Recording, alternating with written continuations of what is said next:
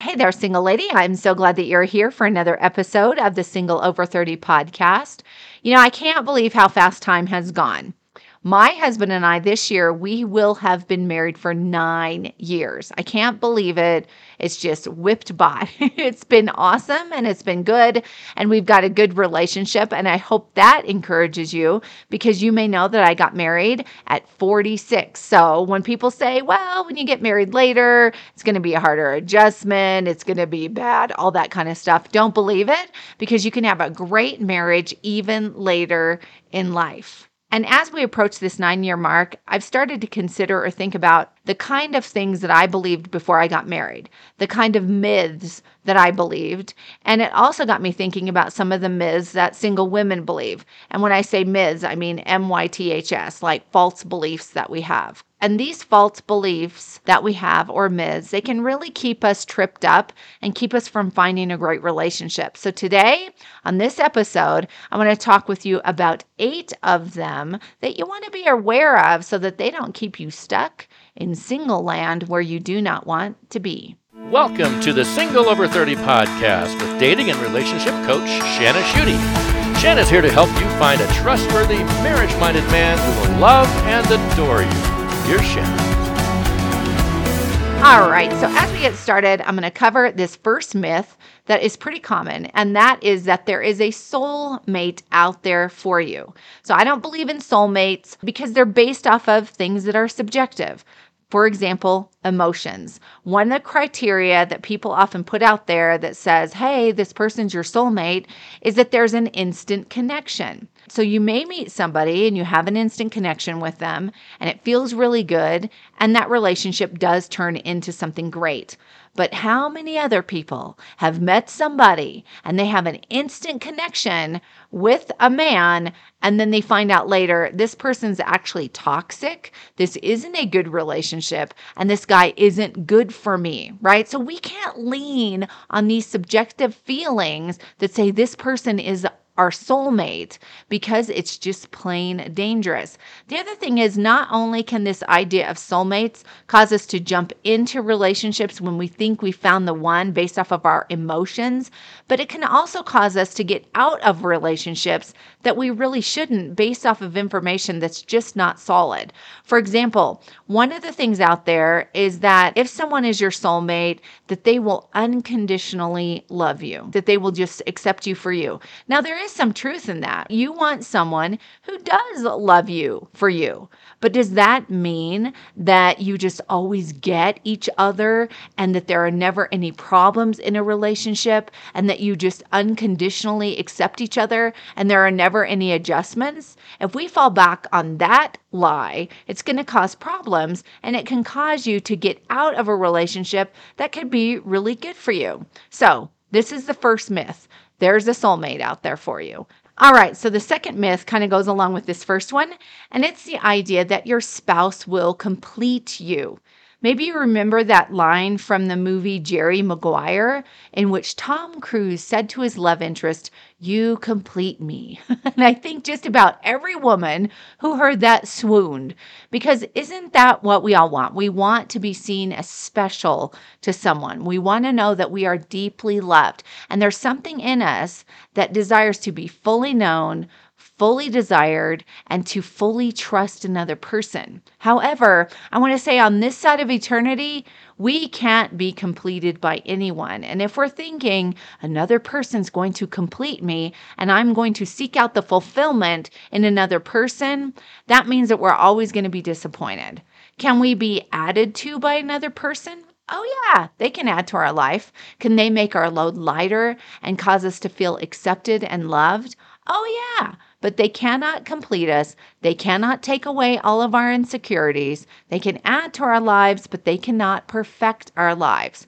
So, love with another person, even the best kind of love, is like icing on the cake of life but it cannot be the cake. No one gets to be the cake. That kind of satisfaction and fulfillment, I think, can come from within yourself. And it can also, in my case, I believe in God. So I can get that fulfillment and that satisfaction from Him. However, on this side of eternity, I think no matter what we do, we're always going to be just a little bit achy. We're going to ache for the fulfillment of perfection. That can't happen here on this earth, and it cannot happen with another person. Does it mean that a relationship should be horrible? Absolutely not. We can find a great relationship and a great trust and a great love with another person, but they cannot complete us. All right, so myth number three we should have the same interests or all the same interests. So I hear this all the time when women come to me with a list and they say, I want a guy who has this interest and this interest and this interest because we have those interests and they're very important to us. And we want to know that we can connect with our guy on that level. But I want you to hear this. You do not have to be a perfect match with your partner. I always think of men and women of being like two circles and they overlap each other in the middle, but they're not copycats of each other. If you're copycats of each other, then one of you is unnecessary. and additionally, you might have some interests and you meet a man who doesn't share your particular interest. Maybe you like to paint or ride dirt bikes. But just because he doesn't do those things when you meet doesn't mean he couldn't grow to appreciate those things or even learn to love them and do them himself. When my husband and I met, he had a lot of interests that I didn't share, but I've grown to love a lot of the things that he loves, like skiing or parasailing or, you know, jet skiing in the ocean. We've done all different kinds of outdoor activities because I was willing to try them and I really love a lot of them. And he's grown to love some of the things that I love, including country music.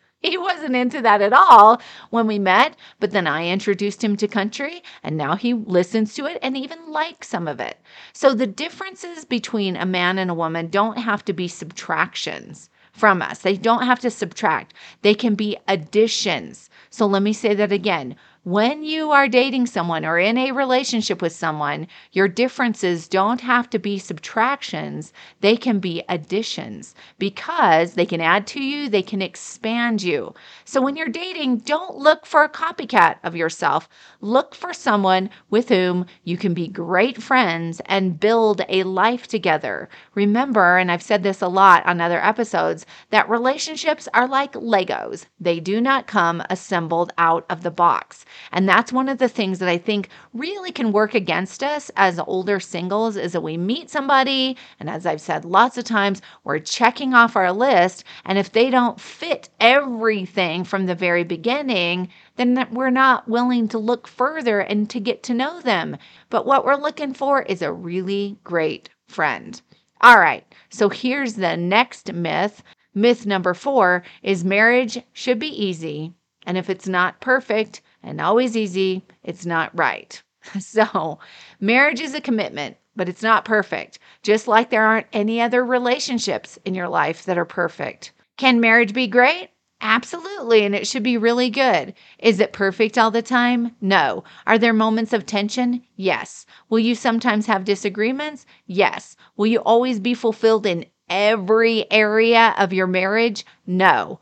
No relationship is perfect all the time, but it should be made up of two people who admire, respect, trust, and support one another and who are working intentionally on their relationship to honor each other. So, this can be really, really hard because sometimes if all you've seen are unhealthy relationships or if all you've been in are unhealthy relationships, it can be difficult to know what's healthy and what isn't. So, if you're not sure, like there are extremes, right? You do want a relationship to be on the whole healthy and working towards greater health. So, if you're not sure what a toxic relationship looks like or how to tell if a man is manipulating you, check out episode 15. That's how to tell if you're in a toxic relationship, and episode 83, how to tell if a man is manipulating you. All right. So, myth number five is the opposite of marriage is easy. This is marriage is hard. Like I hear people say all the time marriage is hard. Marriage is just really hard. So, here's the truth can marriage be difficult during particular moments or even seasons? Yeah. Should marriage always be hard? No. If you are in a dating relationship that is mostly difficult, mostly hard, then you might be in a toxic relationship. And again, check out episode 15 and episode 83 for more information. Does marriage require sacrifice? Yes. But when you are in a relationship with someone you love and they love you, The sacrifices are like deposits that you make into your relationship, and both of you benefit, and the deposits can be really fun. It's fun to see someone that you love happy. You want to help. You want to be a team with them, and they want to help you. And this is really fulfilling. Marriage should be fulfilling and fun because you're married to your friend, and friendship is the foundation of a great relationship. Marriage shouldn't constantly be hard, it should be fulfilling. Should you, on the whole, have a great marriage? Absolutely. So, check out episode 44 for more information on fulfillment in marriage, the number one most important factor for a long lasting, happy relationship. I know you're going to love that episode, episode 44. All right, myth number six we should always be sexually compatible. When I hear single women say, I want to be sexually compatible with my husband, I'm not really sure what that means. Because does that mean that you both have the desire to have sex at the same time, all the time? Well, I can tell you as a married woman and from other married women I've talked to, that's not a reality in marriage. Does it mean that you both have the same drive? That's also often not a reality in marriage, especially between men and women, and especially as we age because our hormones and our bodies change. Doesn't mean that you both like having sex in the same ways. That doesn't always happen, but we can come together and we become more compatible as we learn how to communicate. So, like all things, negotiation is required, but with flexibility and care, friendship and kindness, and good communication, you can work these things out. The truth is is that long-term relationships have ups and downs in the sex department. What's important is that you don't lose sight of sex. Lots of couples can go through dry spells, but if you build your relationship on something that's as changing as compatibility for sex or your sex drive, you are going to be so disappointed. What you want to do is build it on unchanging traits instead, like friendship that I just mentioned. A lot of people out there, they've got this like try before you buy thing because they say, well, I want to make sure that we're sexually compatible. All right, so research shows, and this is the truth, and it's something to pay attention to. Research shows that sex outside of marriage is not like sex inside of marriage.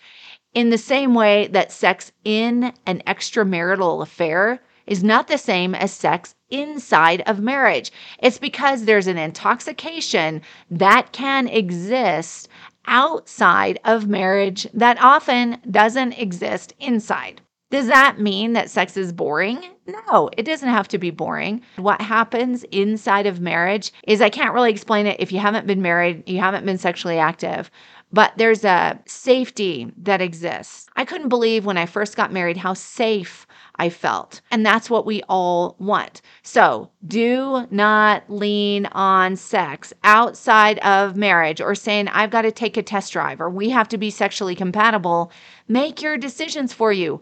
Build your relationship on unchanging things like trust and care. These kinds of things, trust, care, friendship, will be the foundation that will hold the relationship together when you have those dry spells in your sex life. You'll find out as you age that other things become important in your relationship. When I've talked to my husband, I've said, What's the most important thing, or what have you loved the most about being married? And he said, Companionship, just having a friend, someone who's there for you every single day, day in and day out. All right, just a few things to keep in mind about sex. Myth number seven we shouldn't disagree.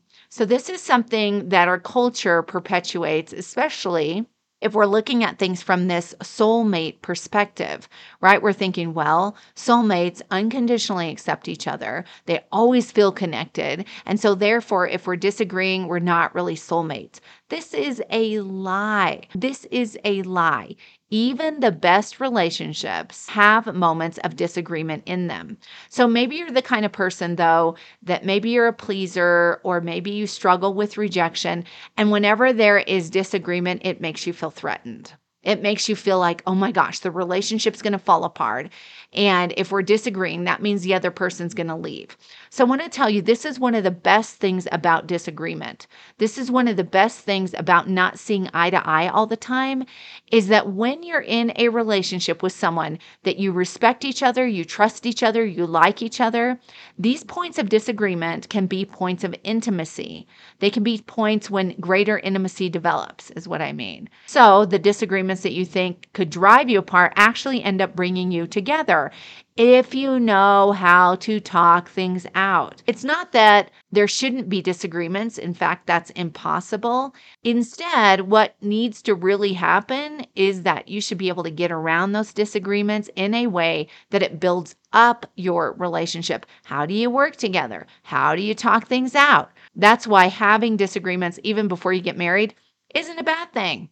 These are good things where you find out about each other's conflict skills and how you work things out. All right, myth number eight I'm going to lose myself in marriage. I'm going to feel smothered. I'm going to have to give up my own interest. I want to tell you, oh, I felt this right before I got married. I remember thinking, oh my gosh, I'm just going to be with someone all the time and I'm going to feel smothered by them. What's really funny about that is after my husband and I were married for just a short time, he was traveling. We were living outside of Chicago and he was traveling into the city for work every day.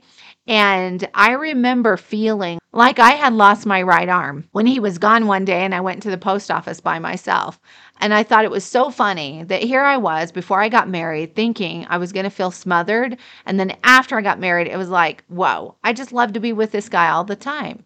Just because you're worried about that doesn't mean it's the truth. The second thing is is that maybe you're the kind of person that requires a little bit more alone time. You're thoughtful, you like to be alone just as much as you like to be with someone else if you marry, it's not like all of a sudden that can't be a part of your life anymore. As you communicate with the guy that you're married to and explain that to him, he should be able to say, Of course, go do that. You know, spend some time by yourself. Or if you need time with girlfriends, go do that. Spend some time with your friends. This is what it means to have someone who supports you and loves you. The same thing goes for feeling like, Oh my gosh, I'm going to have to give up all my interests and hobbies.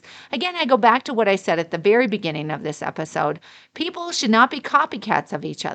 You should respect each other. You should support each other in your dreams and your interests. If you are dating a guy and he's not doing that, he's not supporting you in your interests and your dreams, that's a pretty bad sign. And it's a sign that he could be controlling in other areas as well. Marriage is about sharing with each other, it's not about losing yourself. So there can be a lot of things that we think about marriage that just simply aren't true. And if we believe any one of these things that I mentioned today, any one of these myths, it can cause us either to jump into a relationship too quickly, leave relationship that we shouldn't, or even just avoid relationship altogether. And I want to tell you from someone who married late in life, marriage can be awesome. So I hope you've been encouraged today, as always. And as always, as we close, this is a great place for me to say that the dream that you have to love and be loved is possible. And remember to keep it sunny. I'll see you next time. Keep it sunny, baby.